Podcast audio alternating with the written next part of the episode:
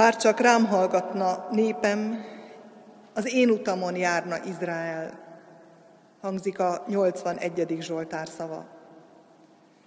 A kegyelem és a békesség jöjjön az Atya, a Fiú és a Szentlélek Istentől. Amen. Nagy-nagy szeretettel köszöntöm a gyülekezetet, Isten hozott mindannyiunkat. Isten áldása legyen az ünnepet szentelőkkel, családokkal, születésnapot, névnapot ünneplőkkel, keresztelőre jött családdal, széles családdal, és természetesen a keresztelendő gyermekkel is. Isten áldása legyen azokkal a testvéreinkkel, akik betegséget hordoznak bár, de itt vannak, és kérjük az ő gazdag áldását, gyógyító szeretetét azokra a testvéreinkre, akik most is otthonukban, vagy akár kórházi betegágyon várják a gyógyulást, és kérik azt. Az ő áldása kísérjen minket mindenkor, minden napunkon. Énekszóval kezdjük Isten tiszteletünket, a 65. számú Zsoltár első versét énekeljük. A Sionnak hegyén Úristen.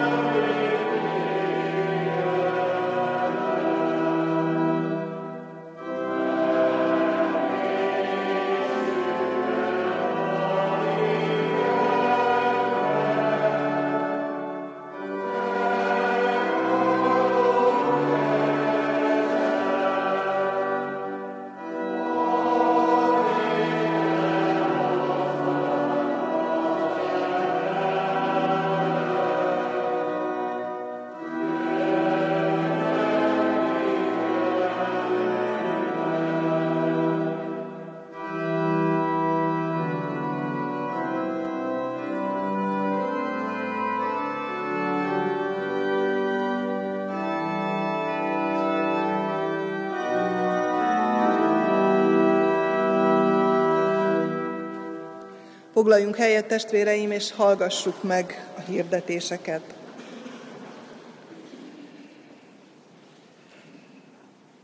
Istennek hála ma gyülekezetünkben keresztelőre kerül sor.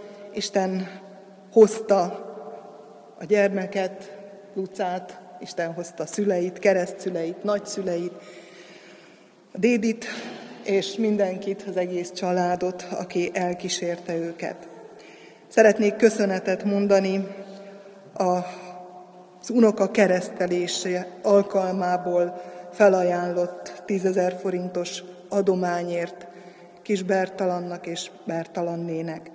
Isten áldása legyen velük, családjukon. Hirdetem továbbá, hogy ma délután az ifjúság záró alkalmat tart. Ugye a nyári időszakban nincsenek alkalmak, hétközi alkalmai a gyülekezetnek. Az ifjúsági záró alkalomra, a bükkifi záró alkalmára, tehát ma délután kerül sor a parókián. Isten áldása legyen ezen az alkalmunkon is. Hirdetem továbbá, hogy a ránk következő vasárnap Mikola István nagytiszteletű úr fog igét hirdetni, és Isten kegyelméből ő az, aki megkereszteli unokáját, legkisebb unokáját. Ezúton is sok áldást kívánunk az újszülött és a család életére, és köszönjük előre is a szolgálatot. Hirdetem továbbá, hogy a múlt héten találkoztunk a választási bizottság tagjaival, a presbiter választás rendjén kapcsán, és összeállítottuk a jelölő lapokat, amelyeket kinyomtatva elhelyeztünk kint a gyülekezeti teremben. Lehet presbitert és gondnokot, főgondnokot jelölni, egészen augusztus 15-ig határoztuk meg ennek a jelölésnek az idejét, azért, hogy még lehessen utána felmérni azt, hogy ki vállalja ezeket a jelöléseket, hogy össze tudjuk állítani a jelölő listát is. Számba vettünk sok mindent, sok mindenről beszélgettünk presbiter választás kapcsán. Próbáltuk vizionálni, hogy milyen is legyen a jövő cserépfalui gyülekezete, és ehhez gondolkodtunk presbiterekben. El kell mondjam, hogy nincs könnyű dolga a gyülekezetnek, mert ugye az a, az egyik és legfontosabb kitétel, hogy olyat válasszunk, szólítsunk meg presbiteri tisztségre, aki rendszeresen gyakorolja a hitét, és hát sokakat végigvettünk, azokat, akik erejük teljébe vannak, és tudnának jönni, és elég kevesen vagyunk. És ez itt egy kicsit az önkritika helye. Én buzdítom a gyülekezetet, hogy buzdítsuk magunkat, buzdítsuk a családtagjainkat is. És különösen a férfiakban voltunk kevesen, vagy a férfiakról tudtunk keveseket megnevezni, vagy az ő körükből, bátorítsuk magunkat, és kérem, hogy helyezzük a családtagjaink szívére is ennek a gyülekezetnek a jövendőjét. A férjeink, a fiaink, a hozzánk tartozók, az ismerősöket szólítsuk meg, hogy ha szeretnénk, hogy ebbe a közösségbe, ebbe a faluba tíz év múlva is, meg húsz év múlva is gyülekezet legyen, akkor az most kezdődik, és az rajtunk múlik. Buzdítok tehát mindenkit, hogy úgy keressünk jelölteket, hogy ezt a jövő gyülekezetét lássuk magunk előtt. Kit szeretnénk, kire szeretnénk ennek a gyülekezetnek a földi vezetését bízni.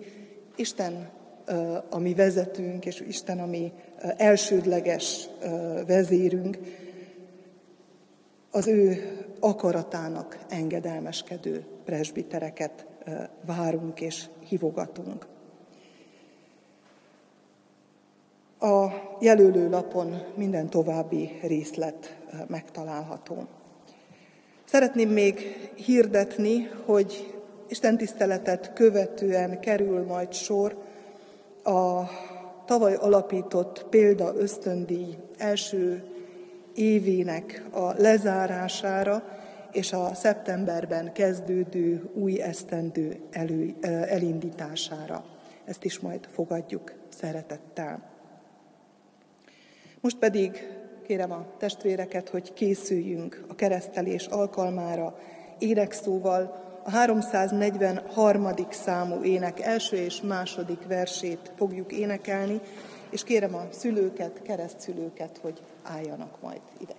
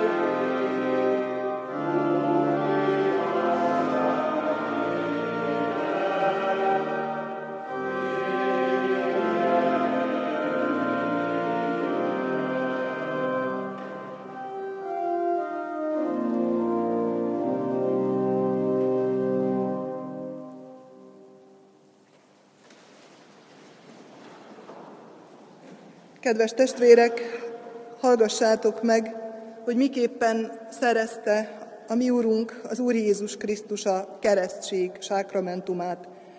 Máté evangéliuma 28. részének 18-tól a 20-ig terjedő verseiből olvasom. Nekem adatott minden hatalom menjen és földön. Menjetek el tehát, tegyetek tanítványá minden népet, megkeresztelve őket az atyának, a fiúnak és a Szentléleknek nevében, tanítva őket, hogy megtartsák mindazt, amit én parancsoltam nektek. És íme, én veletek vagyok minden napon a világ végezetéig. Amen. Kedves szülők, keresztszülők és fiatalurak, ti most nagyon gyakorlott keresztelők vagytok, hiszen a múlt héten is egy másik templomban, Bügzsércen, bocsánat, üljön a gyülekezet. Bügzsércen álltatok így az urasztala előtt, akkor a keresztszülők kisebbik gyermekét kereszteltétek. Isten adjon ebben a gyakorlatban még nagyobb elmélyülést, ha nem is feltétlenül keresztség alkalmával, de a gyülekezetben való részesedés alkalmaiban. Nehéz elkerülni a mai napon azt az összeesését az időpontoknak, hogy ma apák napja van. Őszintén szólva én nem nagyon tudtam erről az apák napjáról eddig, de így felhívták a figyelmemet rá, és utána olvastam, hogy honnan is ered, és hát azt találtam, hogy a középkorban már uh, Szent József napján, március 19-én uh, volt apákért való hálaadás, köszönetmondás, tulajdonképpeni apák napja. Ugye Szent József a Jézus nevelő apjaként uh, töltötte be ennek a nemes feladatát, az apaság nemes feladatát. Aztán 1909-ben egy uh, washingtoni nő terjesztette elő ennek a napnak a megünneplését, amikor is egy anyák napi ünnepségen ülve arra gondolt, hogy az ő özvegyen maradt édesapja, aki hat gyermeket nevelt föl, egyedül méltó lenne arra, hogy, hogy neki, illetve az édesapáknak egy, egy napot szenteljenek. Hát Isten éltesse ma az édesapákat, jelenlevőket és itt nem lévőket, illetve Isten áldása legyen azokkal az apákkal, vagy Isten adjon emlékezetet, boldog, hálás emlékezetet azokról, akik már nincsenek is körünkben. Milyen az ideális apa? Vagy ahogyan ma szokták mondani, milyen az elég jó apa? Mert ma már nem ideálisról beszélünk, csak elég jóról. Azt mondja a pszichológia, hogy az ideális az nagyon megterheli az embert. Milyen az elég jó apa? Én úgy hiszem, hogy sok mindent fel tudnánk sorolni. Elég jó apa az, aki minőségi időt tud szentelni a gyermekének. Akinek nem csak a hátát látja, aki nem csak odaadja a zseppénzt, hanem igyekszik vele együtt, a gyermekeivel együtt eltölteni, együtt nevetni, segíteni nekik az élet útján elboldogulni. Én egy kicsit tovább mennék, és hogyha már a középkorban Szent József volt a minta és a példa, akkor nézzük meg azt, hogy miért lehetett ő példa. Miben volt ő más, mint bármelyik apa? Úgy hiszem abban, hogy Isten megbízhatónak találta. Mégpedig arra, hogy rábízza a gyermekét. Vagy talán még helyesebb, ha azt mondom, hogy megbízhatóvá tette. És mit jelent az, hogy megbízhatóvá lenni? Miben mutatta meg József, hogy ő megbízható apja, földi atya Jézusnak? Abban, hogy folyamatosan Istenre figyelt, folyamatosan meghallotta, megértette Istennek a szándékát. Akkor, amikor elhatározta magában, hogy elbocsájtja Máriát, aki áldott állapotban van, és nem veszi feleségül, akkor meghallotta az angyal szavát, aki azt mondta, hogy ne félj magadhoz venni Máriát. Vagy akkor, amikor Jézus születése után el kellett indulni, menekülni Heródes bosszúja elől, akkor meghallotta, és mindent hátrahagyva menekült, és védte a gyermeket, akit rábíztak. És én ezt szeretném ma a ti szívetekre is helyezni. Elsősorban az édesapák szívére. De természetesen az édesanyák, a keresztanyák szívére is, hogy úgy legyetek megbízhatóak, hogy Istenre figyeltek, és tőle kéritek el, hogy vajon mi lesz a legjobb a gyermekünknek, a keresztgyermekünknek, az unokánknak, a dédunokánknak. Menjél! Kell menni. Jó. József tehát Isten fókuszú emberként vállalta azt, hogy gondoskodik Jézusról. És ez nem csak Jézus nevelésénél fontos, hanem fontos bizony a 21. században minden gyermek felnevelésénél is. És ez nem egy magányos dolog, nem egy magányos ügy, hanem ez a közösség ügye is. Mert nem mindegy, hogy milyenné válik az a gyermek. És a gyermekeink olyanné, olyanná válnak, amilyen mintát látnak. Elsősorban kisgyermekkorban, elsősorban a családban. Fontos, hogy vannak, hogy legyenek olyan elődök, akik a hitben is gyakorlottak, akik utat mutatnak az Isten fókuszú életben, világban. Nélkülözhetetlen az édesapák, az édesanyák példája. És nem csak abban, hogy megtanítsuk őket enni, megtanítsuk őket szépen járni, megtanítsuk őket dolgozni, kertészkedni, bármit csinálni körülöttünk, hanem abban, hogy hogyan viszonyuljanak Istenhez. És ez most kezdődik, sőt már elkezdődött az anyamében. Azzal a hálaadó imával, amit akkor mondtatok ki, amikor megtudtátok, hogy érkezik. Amikor elfogadtátok, hogy most érkezik. Amikor örömmel vettétek a karotokra, amikor megszületett. A keresztségben Isten felkínálja önmagát, jelenlétét, a Jézus által megszerzett életet, örök életet. A keresztség vize Jézus megváltó, megtisztító vére emlékeztető jel. Amint a tiszta víz lemossa a testszennyét, úgy tisztít meg minket Jézus vére bűneinkből. Ez minden érdemünk nélkül történik. És ezért is van létjogosultsága a gyermekek keresztségének. Minden érdem nélkül. Nem tettek semmit azért, hogy Isten magához fogadja őket, és Isten előbb való szeretetével hívogatja, várja, fogadja őket. Adja Isten, hogy lehessetek olyan apák, anyák, keresztapák, keresztamamák, amilyen József volt, amilyen Mária volt, hogy folyamatos Istenre figyeléssel vegyetek részt az ő nevelésében, mindennyük nevelésében. És adja Isten, hogy megtaláljátok, észrevegyétek azt a segítséget, amit ez a gyülekezet, vagy a zsérci gyülekezet ad számotokra. Azokat az alkalmakat, amelyeken az Istenre való figyelés elmélyülhet.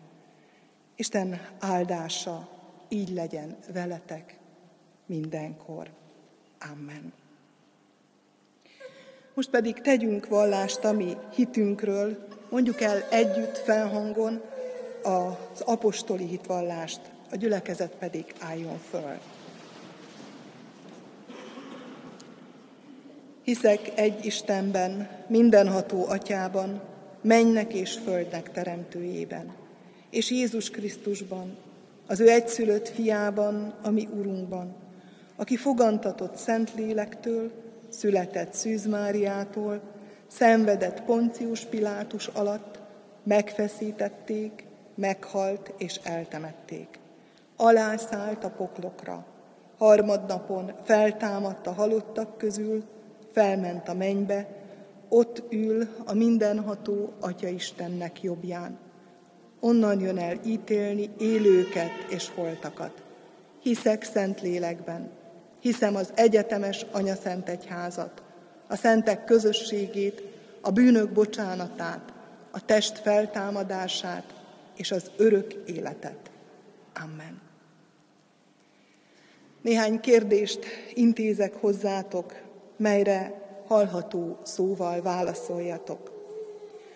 Akarjátok-e, hogy ez a kisgyermek az Atya, a Fiú és a Szentlélek Isten szövetségébe, a keresztjén Anya Szent Egyházba befogadtassék? Akarjátok-e?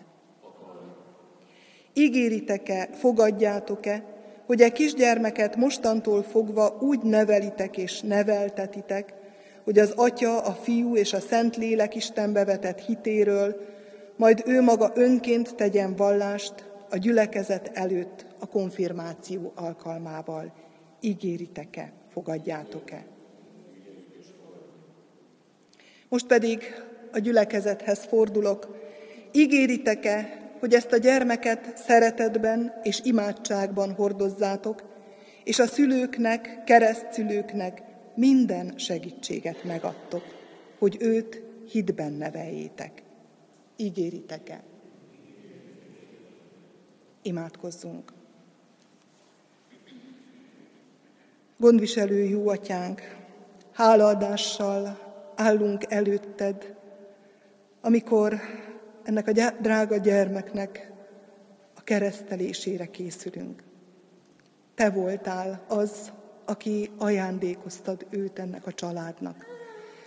Te voltál az, aki testvért adtál a testvér mellé, aki örömmel ajándékoztad meg a kisfiú után kisleányjal a szülőket, hogy az ő mosolyuk beragyogja a szűk és a tágabb család életét. Kérjük a Te áldásodat a családra, szülőkre, nagyszülőkre, keresztszülőkre.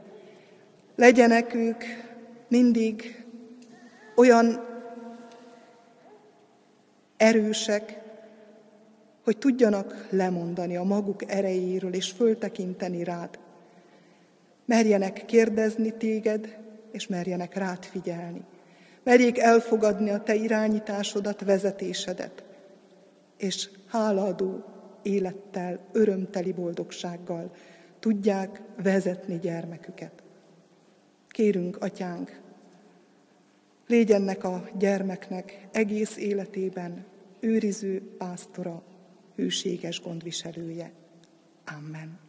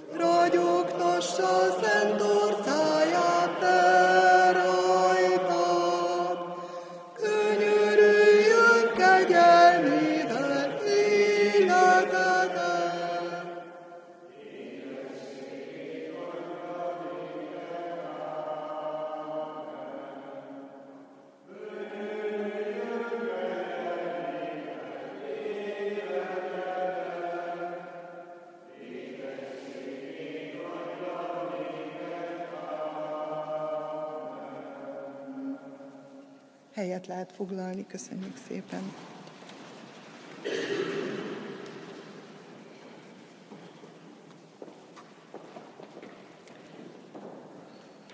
Keresztelés után és készülődve az ige hallgatására a 343. számú énekünk harmadik és negyedik versét énekeljük.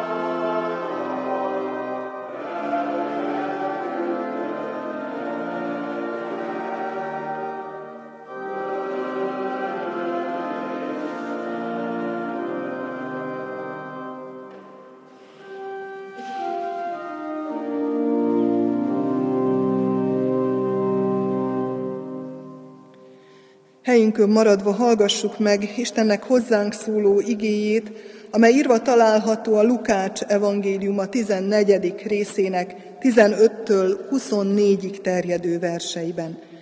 Hogy Istennek igéje miképpen van megírva Lukács evangéliuma 14. részének 15-től 24-ig terjedő verseiben, hallgassuk meg alázatos lélekkel.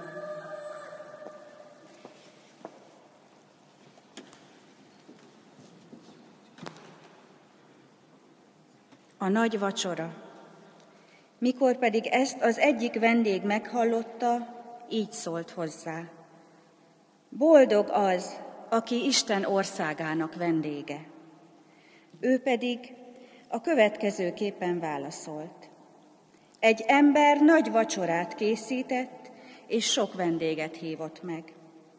A vacsora órájában elküldte a szolgáját, hogy mondja meg, a meghívottaknak.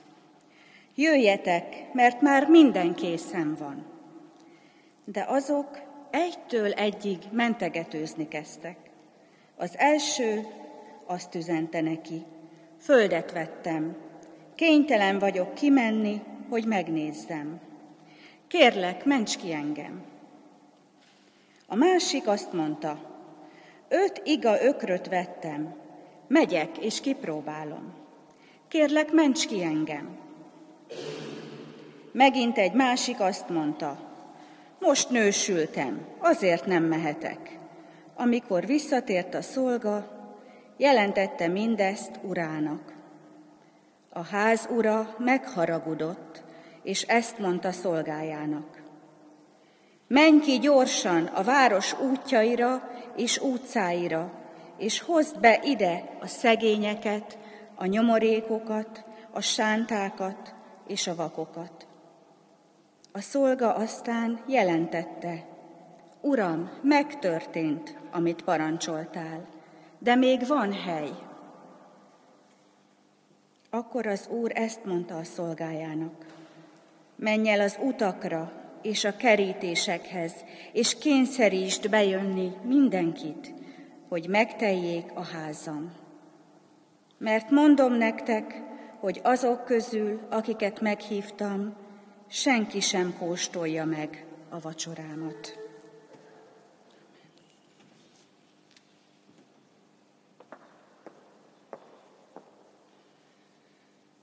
Istennek beszéde lakjon a mi lelkünkben, és teremjen bennünk sok gyümölcsöt, ezért imádkozzunk.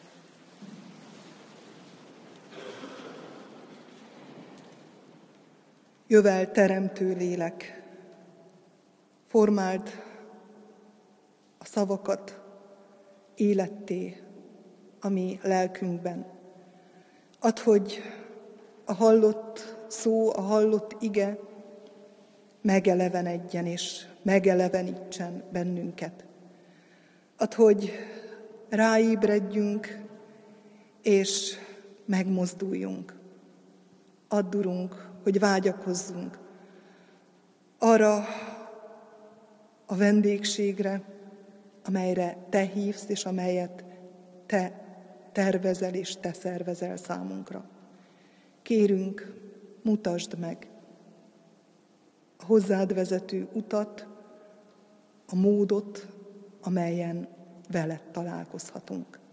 Amen. Készüljünk az ige meghallgatására az 549. számú énekünk második és harmadik versét énekeljük.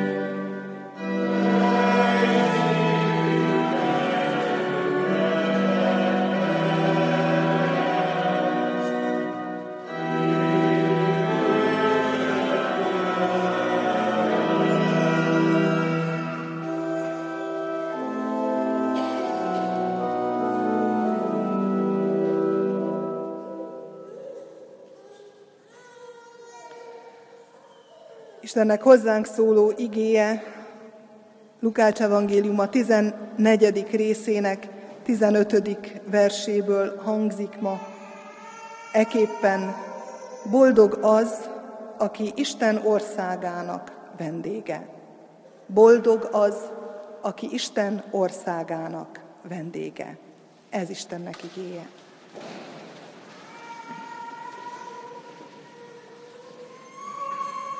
Szeretett testvérek, tudjuk jól, hogy a legkézenfekvőbb kifejezője annak, hogy jól vagyunk, hogy jó létben vagyunk, és ez nem csak fizikai jó létet, hanem a lelki jó létet is jelenti, az az, hogyha ha összeülünk, hogyha egymás örömét tudjuk élvezni, ha megosztjuk egymással az örömöt, ha együtt étkezünk, közös nagy lakomákat rendezünk, ha vendégül láthatjuk azokat, akik fontosak számunkra. Isten szóhasználatában is a nagy lakoma, a nagy vendéglátás az a legtökéletesebb örömöt jelenti. Azt az örömöt, amelyben részesíteni akarja Isten mindazokat, akiket hívott, és akik meghallják az ő hívását. Az örök élet felmérhetetlen idejét, helyét jelképezi a Szentírásban a nagy lakoma, az a nagy lakoma, amelyről hallottunk is Jézus példázatában. A mi lakomáink időlegesek. Ha meghívunk valakit, hazamehet és folytathatja a munkáját, azt, amit félben, félbehagyott. De az Isten nagy lakomája az örök életre szól. Innen a keretek közé zárt időből, létből lépünk be a nagy lakomán keresztül abba bekapcsolódva, Isten örökké valóságába. És onnan már nem fogunk visszajönni, mert az már az új teremtés, az új, a megújult élet ideje lesz. És fontos, hogy így lássuk ezt a példázatot, mert egy ilyen vacsoráról, egy ilyen lakomáról szól Jézus példázata. Egy farizeusnál van Jézus, ott ül asztalnál, ott beszélgetnek. Ugye tudjuk, hogy a farizeus az a zsidó vallásos élet prominens személye, és valaki elmondja ezt a mondatot, hogy boldog az, aki Isten országának a vendége. Vagy hogyha szó szerint fordítjuk, akkor így hangzik, hogy boldog az, aki kenyeret fog enni Isten országában. Figyelemre méltó az, hogy milyen igeidőt használ, amikor azt mondja, hogy boldog. Boldog az itt és most. Már ebben az életben. Aki majd ott kenyeret fog enni. Aki majd ott részesedni fog. Az Isten örömében, az Isten népének a közösségében. Jézus egy példázatot mond, hogy rávilágítson minden részletre és buktatóra, ami ezzel a boldogsággal kapcsolatos. A példázatbeli vacsora ura, Isten, azzal az üzenettel küldi ki szolgáit, hogy íme minden kész. Már most, jelen időben. Elkészült a vacsora, elközelített, itt van. Abban az időben, Jézus korában az volt a szokás, hogy már jó előre megszületett a meghívás. És amikor elkészült a vacsora, akkor újra kiküldte a gazda a szolgákat, hogy most lehet élni, mert íme minden készen van. Ebben az összefüggésben és a példázatban a szolgákat lehet a profétáknak gondolni, akik évszázadokon keresztül hívták Isten népét, figyelmeztették Isten népét, Istenre mutattak, Isten fókuszú életre buzdították őket. Átadták Isten meghívását, az ő közelében való életre való felszólítást. És amikor megjelent Jézus, a testet öltött Isten, akkor élesedik tulajdonképpen ez a meghívás. Akkor válik valóságosá. Azt olvassuk máshol, hogy elközelített a mennyek országa. Jézus megjelenésével Isten az emberek közé jön. Isten országa közöttünk lesz, és a lélek kitöltetése után Isten országa bennünk lehetőségé lesz. Most már csak az a kérdés, hogy az a megelőző életszakasz, amikor elhangzott a meghívás a proféták által, és a Jézusi meghívás közötti időszak hogyan telt? Milyen volt a fókusza az embernek? Mire gondolt, mire figyelt, mire felé haladt? Mit tartott elsődlegesnek, és mit szorított a háttérbe? Mert ha úgy éli az ember az életét, a mindennapjait, hogy Isten van a szeme előtt, az Isten parancsa, akarata, akkor örömmel tudja kimondani, amikor meghallja a hívószót, hogy immár minden kész. Gyere! Örömmel tudja azt mondani, igen, Uram, erre vártam. Alig vártam, hogy végre a te lakomádnak a részese lehessek. De azt olvassuk, hogy a meghívottak tele vannak kifogásokkal.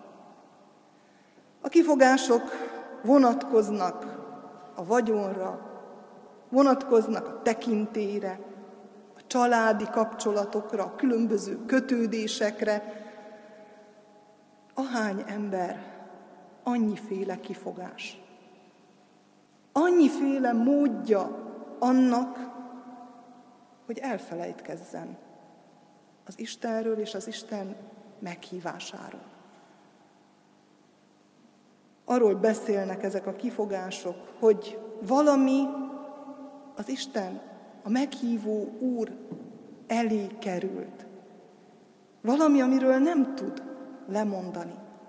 Amit nem tud úgy kezelni, ahogyan az Isten kéri és várja. Ha vele kezdődik és hozzátér vissza minden az ember életében, akkor ki lehet mondani, Uram, megyek. Már idéztem áprili csavargóját, a csavargó a halára gondol verset, amelynek a vége az, hogy Uram, utálni nem tudom világod, de indulhatok, amikor kívánod, igét szerint egészen mesztelen. Nem arról beszél ez az ige, hogy gyűlöljünk meg mindent és mindenkit, hanem arról, hogy találjuk meg a normális sorrendet, ami normálissá teszi az embert. Mert azt látjuk a mai világunkban, hogy ezek a kifogások tulajdonképpen a bálványainkról szólnak. Azokról a bálványokról, amelyeket Isten elé helyezünk. Kik ezek a meghívottak? Először az első körben Isten Izrael népét hívja meg. Ők a választottak. Őnekik adatott a meghívás a proféták által. És ők azok, akik kifogásokat emelnek.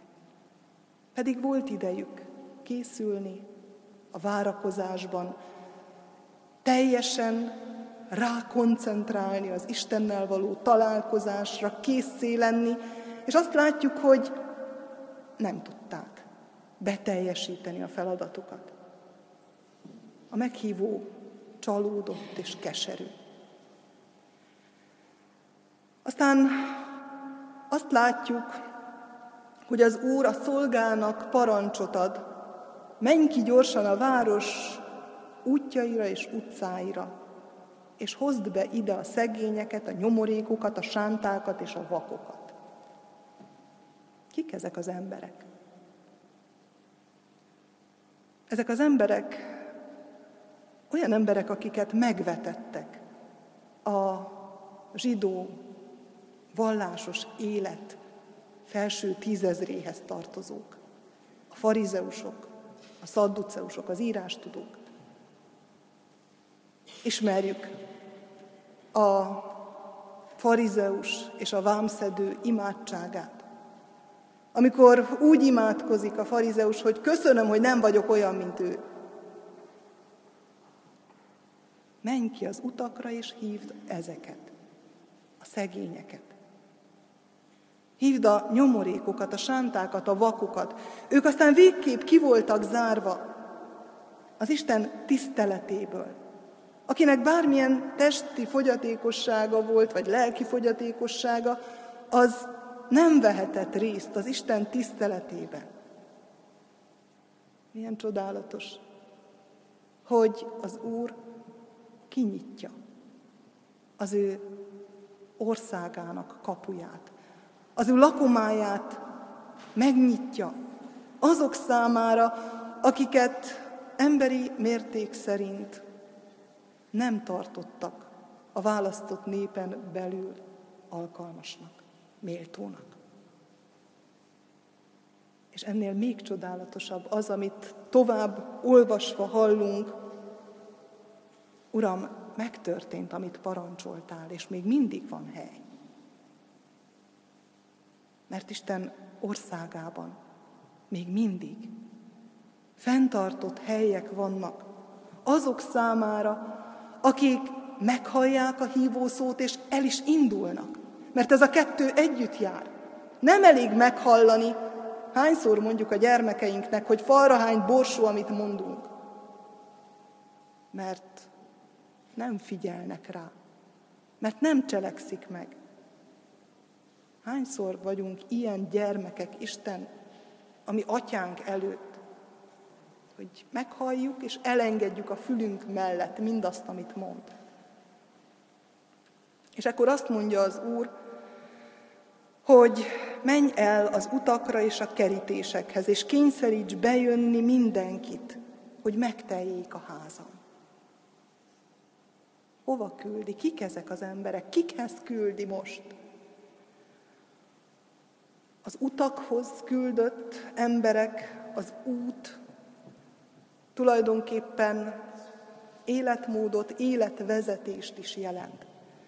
Menj azokhoz az emberekhez, akik a sövényeknél az utakon, az utak mellett vannak, és a sövény, a válaszfal, amely jelentheti a pogányságot, jelentheti a bálványokat, mindazt, ami elválaszt Istentől, Isten népétől,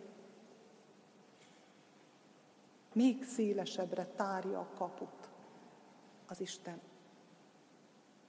Menj azokhoz, akik talán soha nem hallották a hívószót, akikhez nem szóltak a proféták, akik nem ismerik Mózes törvényét, és hívd be őket. Azt mondja, kényszeríts bejönni.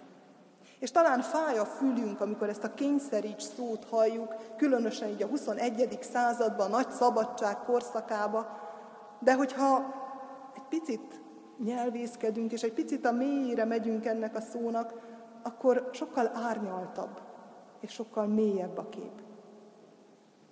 Kényszeríts, sürges, nyomatékosan szólíts föl. Miért? Azért, mert itt az idő. Azért, mert elközelített, mert minden készen van, mert dönteni kell. Kiért van ez a kényszerítés? Azokért, akikhez szól a meghívás. Másodszor azért kényszeríthet, mert alanyi jogot gyakorol a hatalomra. Az, aki mindennek teremtője, aki az egész világ ura, aki a választottakat és a pogányokat is a magáénak tudja és tartja. És jelenti ez a kényszeríts szó azt, hogy érveléssel meggyőz. Érvelj, győzd meg őket. És ki volt az, aki ezt az üzenetet átadta a pogányoknak? Akin keresztül találkozott Isten kegyelme a világgal? Maga Krisztus. Aki úgy érvelt, hogy halára adta magát. Ezzel az érveléssel akar meggyőzni mindannyiunkat. És igen, benne van ebben a kényszeríts szóban az erőszak is. Vagy a, az erőteljes odahatás. Mert amikor nem használ a meggyőzés, amikor nincs belátás arra nézve, hogy itt az idő, amikor nem ismerjük el Isten hatalmát felettünk, akkor még mindig a szerető Isten megállít. Megállít egy betegséggel, megállít valami olyan módon, ami fájdalmas. Talán pont azért, hogy megmentsen. Két irányba lehet menni egy-egy ilyen mélység nyomán. Lehet hátat fordítani az Istennek, és lehet egészen közel kerülni hozzá. Jelentős az a mondat felolvasott ige végén, mert mondom nektek, hogy azok közül, akiket meghívtam, senki sem kóstolja meg a vacsorámat. Senki sem kóstolja, ízleli, senki sem részesül benne. Azok közül, akik bár hallották, de nem indultak el. Akiknek adatott a lehetőség, de visszautasították. Azok fognak ebből a lakomából részesülni, azok fogják megkóstolni, ízlelni ezt a lakomát, akik hallják. Akik legyenek szegények, nyomorékok, a kerítéseknél, az utaknál élők, akik bár nem készültek fel, akiket sürget a meghívás, akik számára hirtelen és váratlan a találkozás, akiket egyszer szólított meg, és akik mégis mellette döntöttek, és felé közelednek. Mennyire fontos. Krisztusban az Atya jelenik meg, és a vele való találkozás életmentő az ember számára. Ennek gyönyörű példája a keresztre feszített Jézus jobb oldalán függő lator.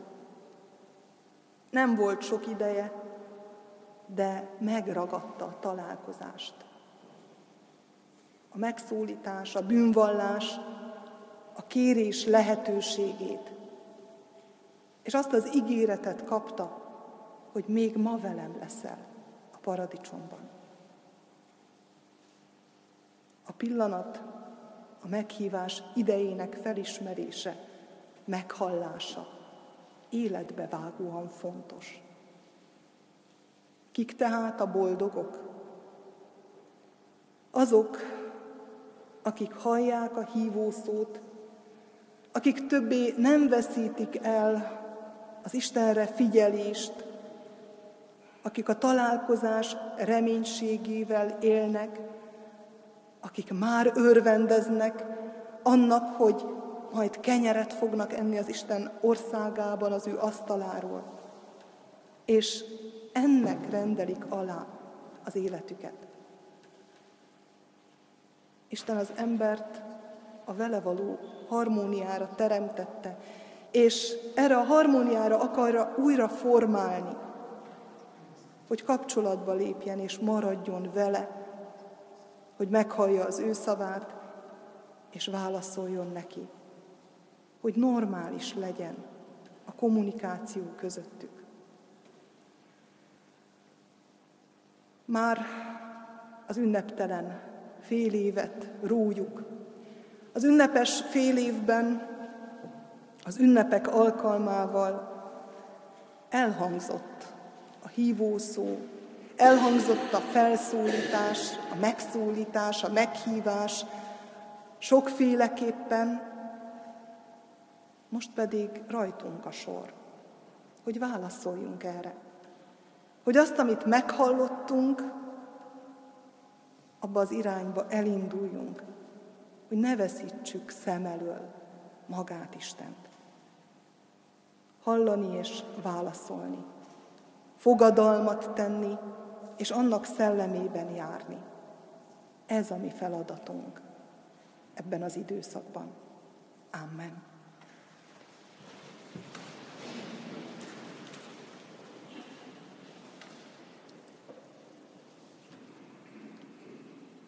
Drága jó atyánk, hálaadással köszönjük meg neked, hogy nem feledkezel el a te gyermekeidről, és hazavársz minket. Legyünk bármilyen messze, adsz lehetőséget arra, hogy találkozzunk a te szavaddal. Lehet, hogy nem volt olyan kegyes hozzánk az élet, hogy olyan családban növekedjünk, ahol rólad hallunk, ahol téged megismerhetünk.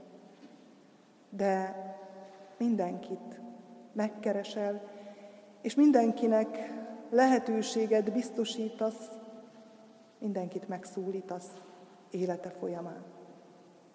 Urunk, add a te lelkedet, hogy munkálkodjon a mi lelkünkben, hogy legyünk készek meghallani ezt a megszólítást, és hogy tudjunk elindulni feléd.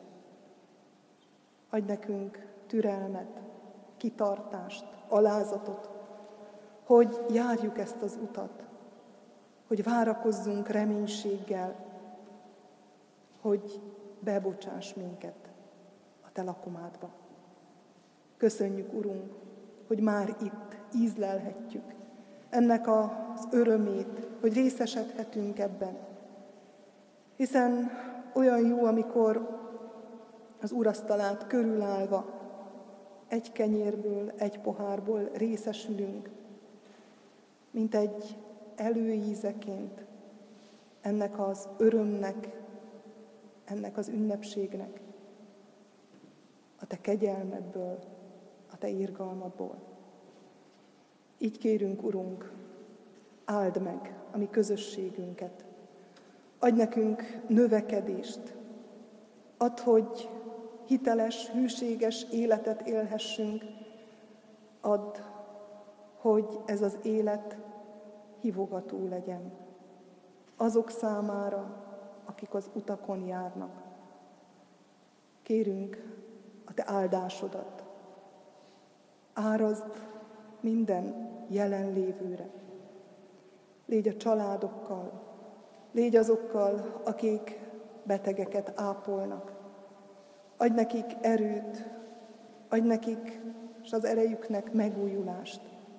Légy a betegekkel, ad nekik a beléd vetett hit reménységét, és azt a meggyőződést, hogy minden hasznukra van. Azoknak, akik rád tekintenek, akik a te bölcsességeden keresztül szemlélik életüket. Kérünk, Urunk, áld meg fiataljainkat, áld meg ennek a gyülekezetnek gyermekeit, hiszen ők a jövendő letéteményesei. Kérünk, Urunk, légy közöttünk, lelked ereje által. Amen. Foglaljunk helyet, testvéreim, Énekeljük a 823. számú énekünket. Jézus hív, bár zúg morajlik.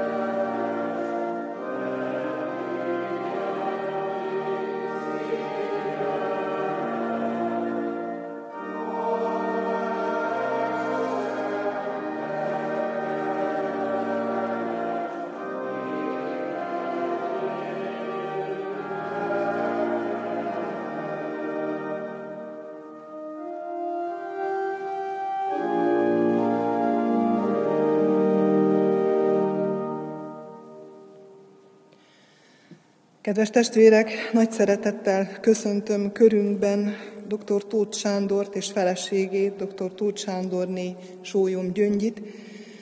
Ők azok, akik az elmúlt esztendőben egy felajánlással éltek, méghozzá egy olyan felajánlással, hogy egy ösztöndíjat alapítanak.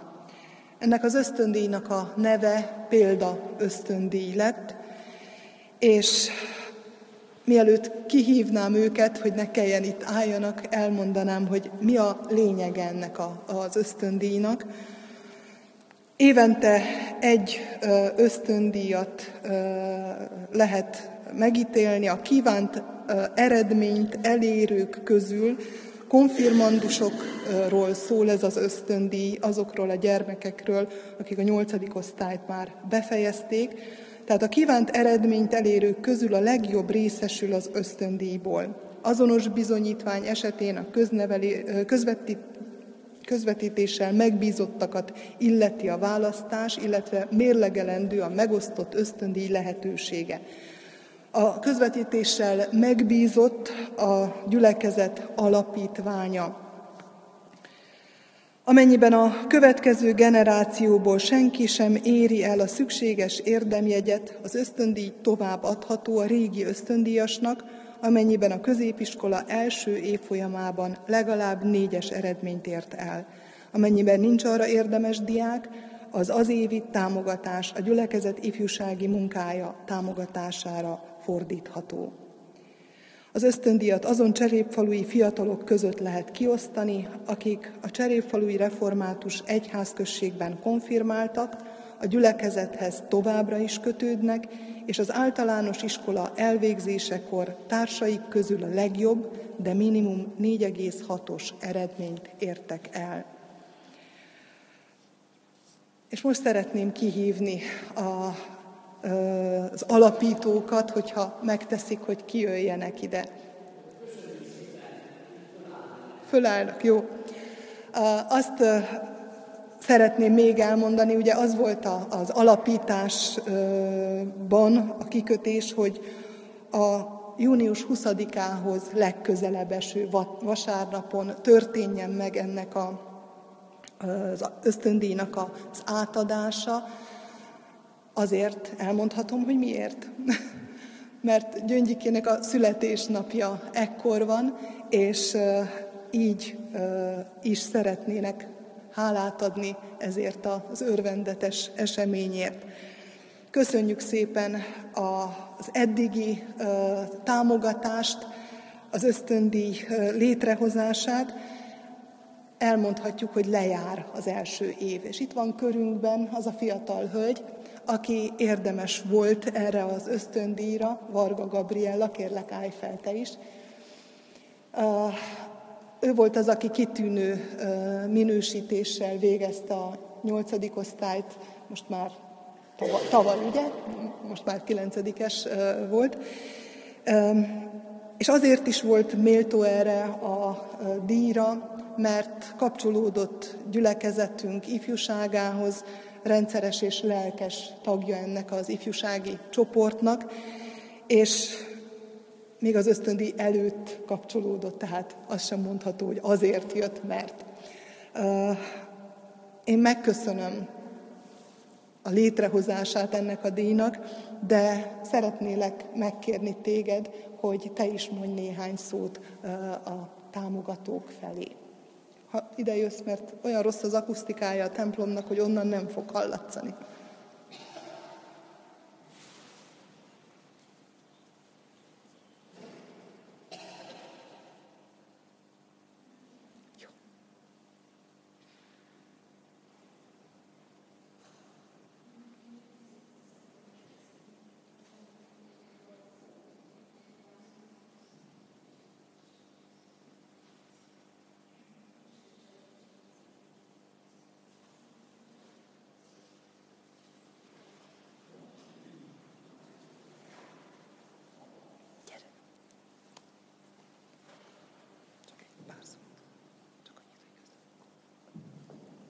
így uh, Isten szín előtt és mindenki előtt is szeretném nagyon szépen megköszönni a támogatást, ami ösztönöz arra, hogy továbbra is részt vegyek a közösségben Isten szín előtt, és nagyon szeretném megköszönni még egyszer. Örömmel. És maradj egy picit még itt, jó? Nem mondtam neki, csinálok ilyen meglepetéseket, hogy nem szólok előre, és ide kényszerítek valakit a mikrofon elé, elnézést kérek ezért. De nagyon jól vetted ezt az akadályt, úgyhogy mérlegeltük a szeptembertől adandó ösztöndíjat is. Sajnos ebben az esztendőben nem volt konfirmáció a gyülekezetben, ezért az ő generációjából kell újra választanunk. És mivel, hogy minden kritériumnak ő felel meg a leginkább, ezért, és mivel fel vagyunk rá hatalmazva, ezért mi szeretnénk folytatni a, az ösztöndíj felajánlását, illetve hát a támogató elsősorban a részedre, a jövő esztendőre is. Én köszönöm azt, hogy itt vagy, jelen vagy, hogy öröm, hogy biztos és szilárd tagja vagy az ifjúsági csoportunknak, és buzdíts másokat is erre, hívogass, ez, ez az egyetlen feladatod, hogy hívogass.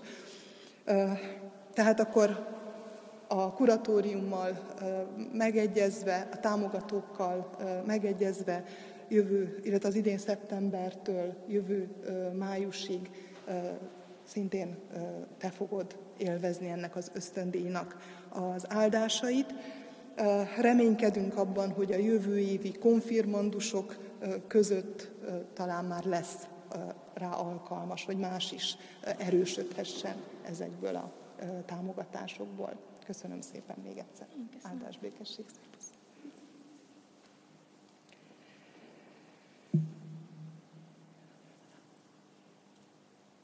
Fontosnak tartom, hogy, hogy tudjunk erről.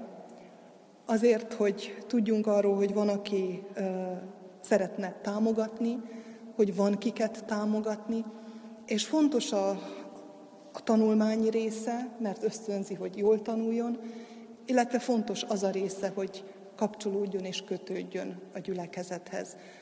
Most, amikor így végigvettük a gyülekezetet és kerestük a jövendő presbiterjeit, tényleg kevesen vagyunk. És ezek a fiatalok reménység szerint, hát 10-20 év múlva talán, de, de talán presbiterei lehetnek ennek a gyülekezetnek, és ezt most kell elkezdeni, mert ha nem, akkor, akkor nem lesz, akiben válasz, akik közül válaszunk. Úgyhogy én mindannyiunk szívére helyezem, hogy buzdítsuk egymást, a családunkat, jöjjünk és hívogassunk, és épüljünk elsősorban. Isten tiszteletünk végéhez közeledünk. Az Úr imádságát, az áldást fogjuk együtt elmondani, venni, azt követően pedig az 590. éneket fogjuk énekelni. Imádkozzunk tehát.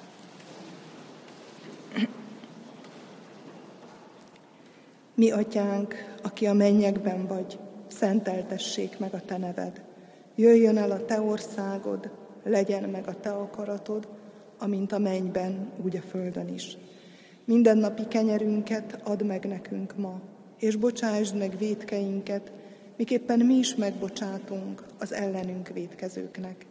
És ne védj minket kísértésbe, de szabadíts meg a gonosztól, mert tiéd az ország, a hatalom és a dicsőség mind örökké. Amen. Istennek népe, az Úr áldjon és őrizzen meg titeket, világosítsa meg az Úr az ő orcáját rajtatok, és könyörüljön rajtatok. Fordítsa az Úr az ő orcáját tireátok, és adjon néktek békességet. Amen.